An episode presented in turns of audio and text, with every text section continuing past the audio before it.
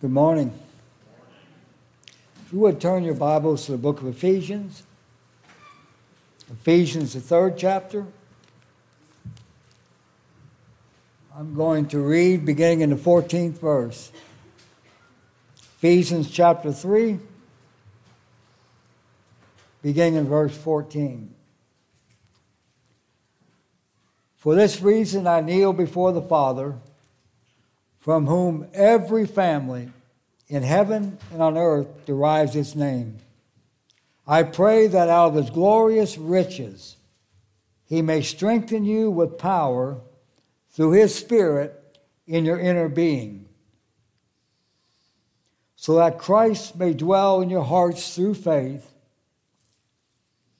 And I pray that you, being rooted and established in love, may have power, together with all the Lord's holy people, to grasp how wide and long and high and deep is the love of Christ, and to know this love that surpasses knowledge, that you may be filled to the measure of the fullness of God.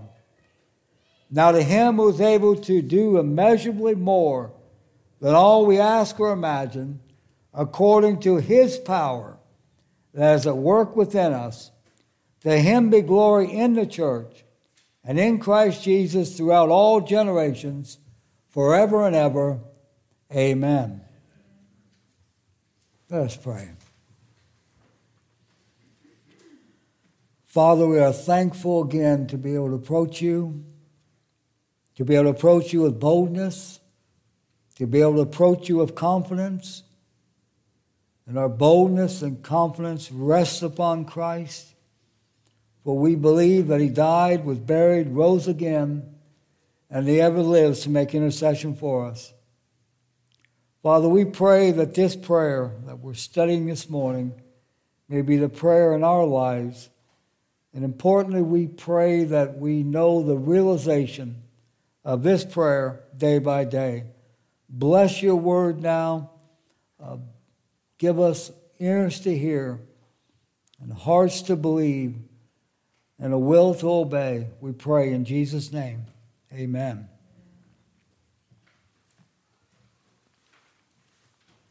So we begin a new year.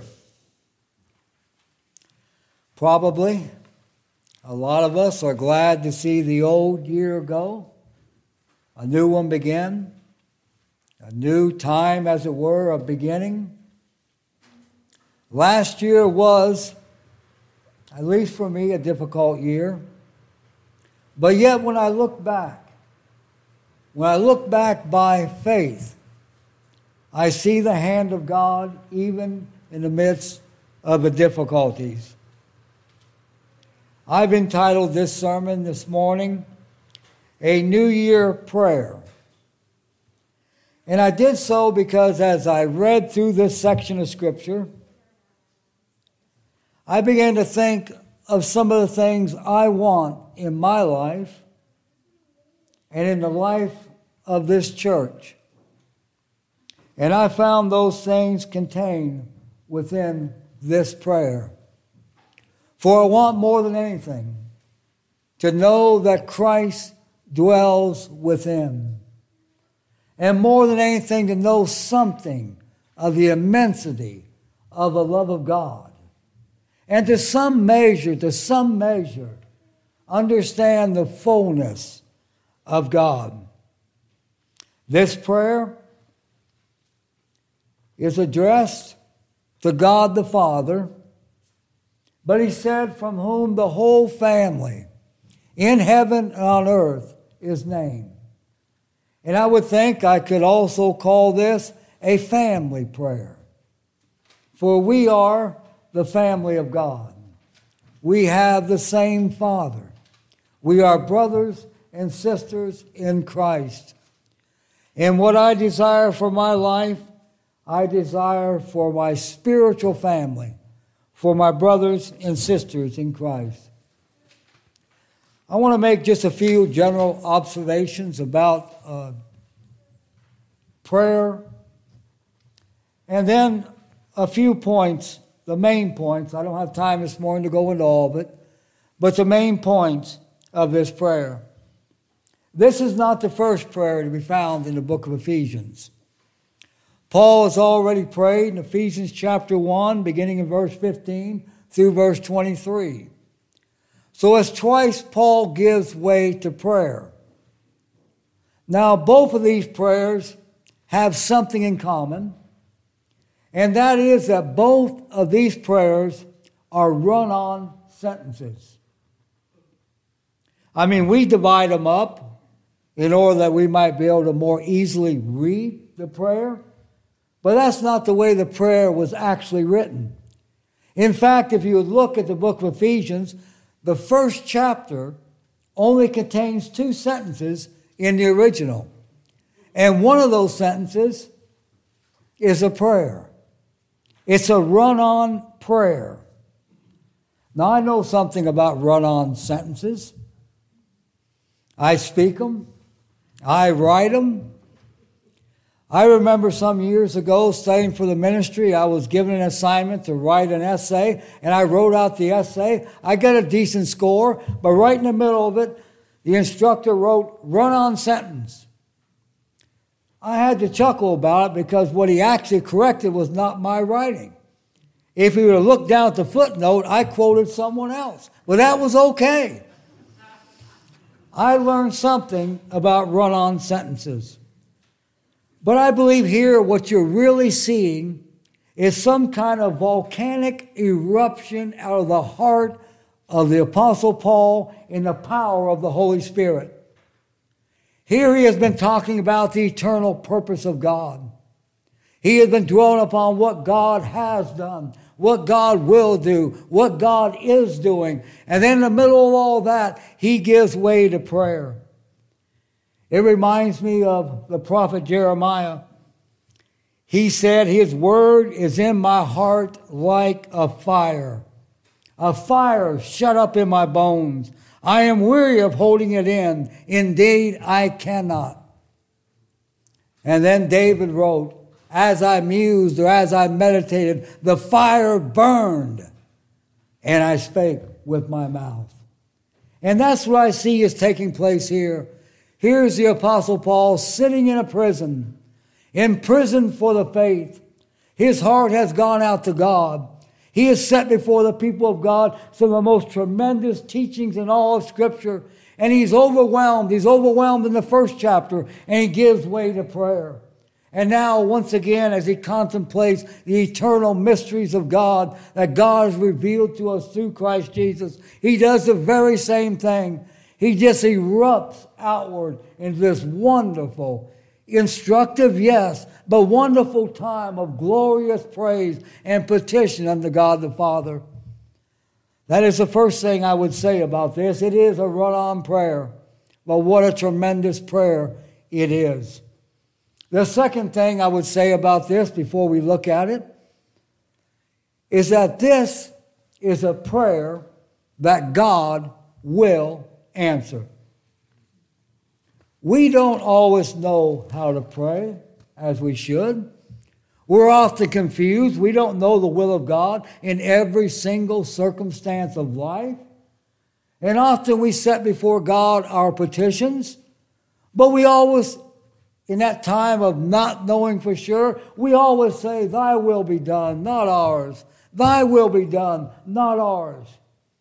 But here is a divinely inspired prayer. It came from a heart filled with God but nevertheless it came under the inspiration of the Holy Spirit. And God wanted this prayer written down that we might pray this prayer and that we might pray this prayer with absolute certainty that God will answer it. And I'm not saying that we should go through and just read the prayer. I'm saying the contents of the prayer, what He desires for the church, what He desires for the church he even goes on to say, worlds without end, on and on and on, even down to our day. What he desired for the church is inspired, and God will grant what's desired here. I believe that with all my heart.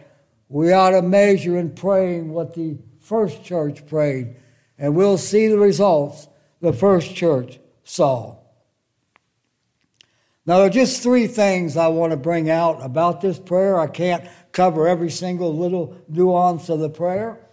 But the first thing is this my prayer this year is that Christ might dwell in our hearts through faith.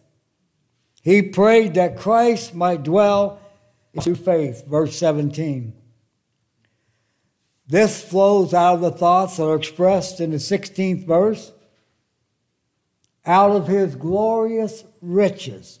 Look again at verse 16. I pray that out of his glorious riches he may strengthen you with power through his spirit in the inner being so that Christ might dwell in your heart through faith. Out of his glorious riches. As of 2020, there were 642 billionaires in the United States. Oddly enough, none of them were in Vermont. I don't know what happened there. 642 billionaires. But I'm going to say something. The humblest saint is richer than all of them put together. It's richer than all of them put together. For what we have here is something that cannot be bought with money, with no amount of money, but it's something that is freely given us in Christ Jesus. We're rich, the riches of His grace. In chapter 1 and verse 3, Paul said, Praise be to the God and Father of our Lord Jesus Christ, who has blessed us with every spiritual blessing in the heavenly places. He has blessed us. His grace has blessed us. And in chapter 1, verse 7, in accordance with the riches of God's grace that He lavished upon us. Isn't that something? We think about the word grace. We think about the word riches. The riches of His grace that He what? That He lavished upon us out of the riches, his glorious riches, that we may be strengthened with power through his spirit in the inner being. How we need power to live in this world. There are so many distractions. There are so many temptations. There's so much set against living the Christian life. We desperately need that supernatural power but power for what? Power for some great feat that we are to perform? No. A power to work some kind of miracle that the whole world might look and say, look at this? No. It is power in order that Christ might dwell in our hearts by faith. Divine riches, power of God, power to enable Christ to dwell within our hearts by faith. Now, Christ does dwell in every single believer's heart by faith. We were sealed with the Holy Spirit of promise. That seal cannot be taken away. The Spirit is Christ in us, as Paul will say in Colossians. It's Christ in us, the hope of glory. So Christ already dwells within us. Why then is he saying that Christ might dwell in our hearts by faith? I believe this is the reason. We so often lose sight of it. The indwelling Christ is there. The indwelling Christ is always going to be there. But we are not always conscious of the fact that Christ lives within us. And I believe that's the substance of this prayer. When he says you need the power of God, you need the strength of God, and God's going to give you that power. He's going to give it out of his glorious riches. You're going to experience that power in the inward man. Why? So that you might be conscious every single day that Christ lives in you. Oh, Brother Lawrence, hundreds of years ago, wrote a book called The Practice of the Presence of God. Not a very big book. He worked in a monastery. He said, I would pick up straw into the glory of God. He talked about how you might practice the presence of God. But I'm saying there's something here more than just practice. There is a dependence upon God. There is dependence upon the power of God. There is dependence upon the grace of God. There is dependence upon God working that faith within that we might day by day know, know beyond a shadow of a doubt that Christ lives in us. What a tremendous blessing and what a transforming thought that is. And may that be our prayer this year that we might be conscious of the fact that Christ lives in us. Then the second thing I would point out, he also went on to pray, and I pray that you being rooted and established in love. Christ dwelling within the heart, now rooted and established in love. There's two pictures there. Rooted, it's a picture of a garden, a plant growing out of the garden and bearing fruit. Now, I live a fairly simple life. I have only a few hobbies. I love to read, especially theology. I like to hike when my body cooperates. I like to take pictures, but I especially love to garden. And I know that gardening needs good soil. And I put a lot of work into making sure that my soil is good. My wife joked with me because often in the mornings I go out and sit by my garden with a cup of coffee and stare at it. She said, if staring at a garden could make plants grow, you'd have the best garden anywhere around. But I love to watch the plants as they mature and as they grow. And here we have the best soil imaginable the greatness of God's everlasting love. A picture of a plant. The individual planted in the love of God, growing up and bearing fruit. But not only that, but he says you are rooted and you're established. Now, that word established points to a foundation, a building growing up. And I know what kind of a building it is it's a temple of the Holy Spirit. For not only are we planted in the love of God, we're also established upon that love, and we build up into a great building, a building of a dwelling place of the Holy Spirit, the love of God. What tongue could ever sing properly of the love of God? What sermon could ever proclaim it as it needs to be proclaimed? But I want you to notice in this prayer, Paul says that the love of God has dimensions. He said the love of God is wide, and the love of God is long, and the love of God is high, and the love of God is deep. A perfect cube. The love of God is wide. How wide? How wide is God's love? While it's as wide as stretched out arms of Christ. It says in the book of Revelation, chapter 5, beginning in verse 9, speaking of the Christ, you are worthy to take the scroll and to open its seals, because you were slain, and with your blood you purchased for God persons from every tribe and language and people and nation and you have made them to be a kingdom and priests to serve our God. How wide is the love of God? It is wide enough to encompass every tribe and every language and every people and every nation.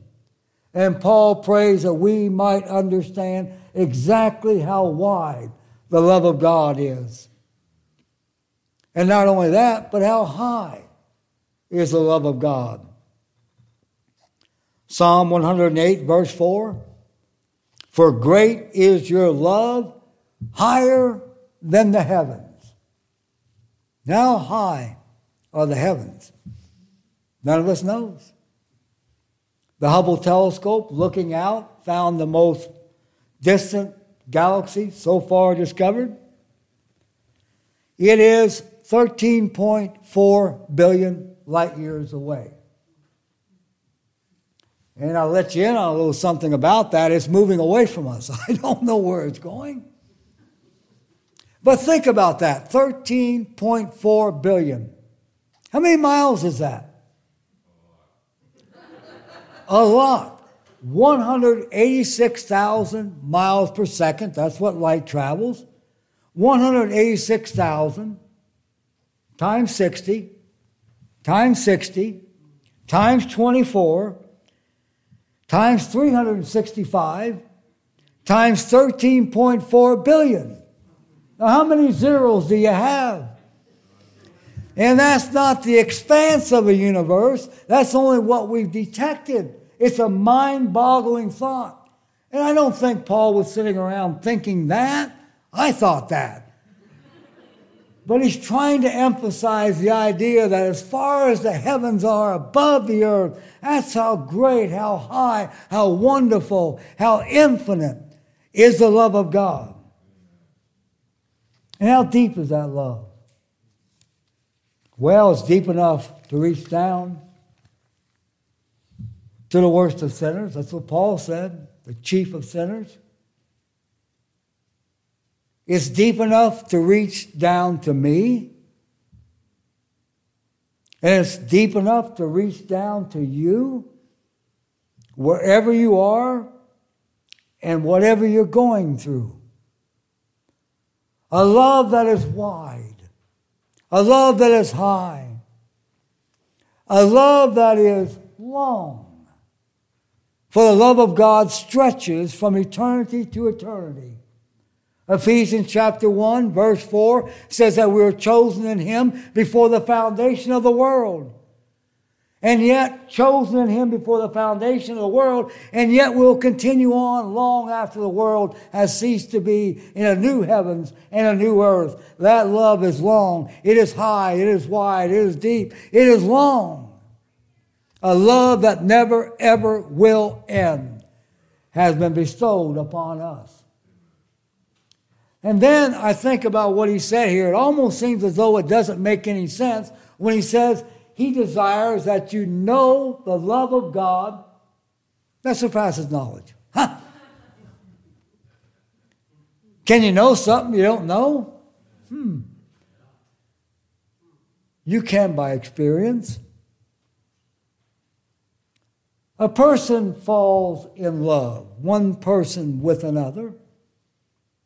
They know by experience they're in love, but if you ask them to explain it to you, they'll fumble, mumble around. They may say this or say that, but they can't fully explain what it really means to love. And Paul was saying, I want you to know what you really cannot know, but the key point is that you can experience.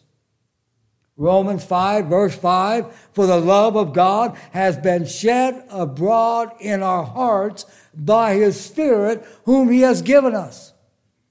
What we cannot know, we nevertheless can experience.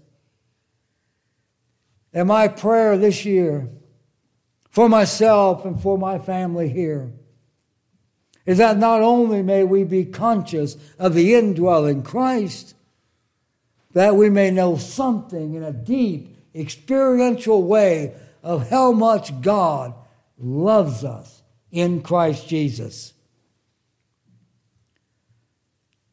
And then the third thing he said, that you may be filled to the measure of all the fullness of God. Now, I don't have time to go deeply into that, and I'm not sure I can. It can mean the fullness which is God, but I rather think it means the fullness that comes from God. And there could be a lot said about spiritual growth and the fullness of God, that we might be filled with a measure of the fullness of God. But I would just remind you of the fruit of the Spirit. For that surely has something to do with a measure of the fullness of God. That God would grant us this year the fruit of the Spirit, that we might be people of love and joy and peace and patience and kindness and goodness and meekness and faithfulness and of self control.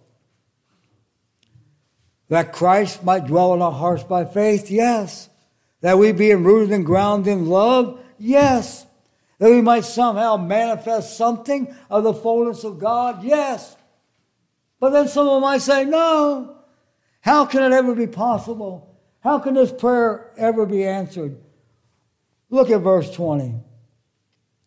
Now to him who's able to do immeasurably more than all we ask or imagine, according to his power that's at work in us.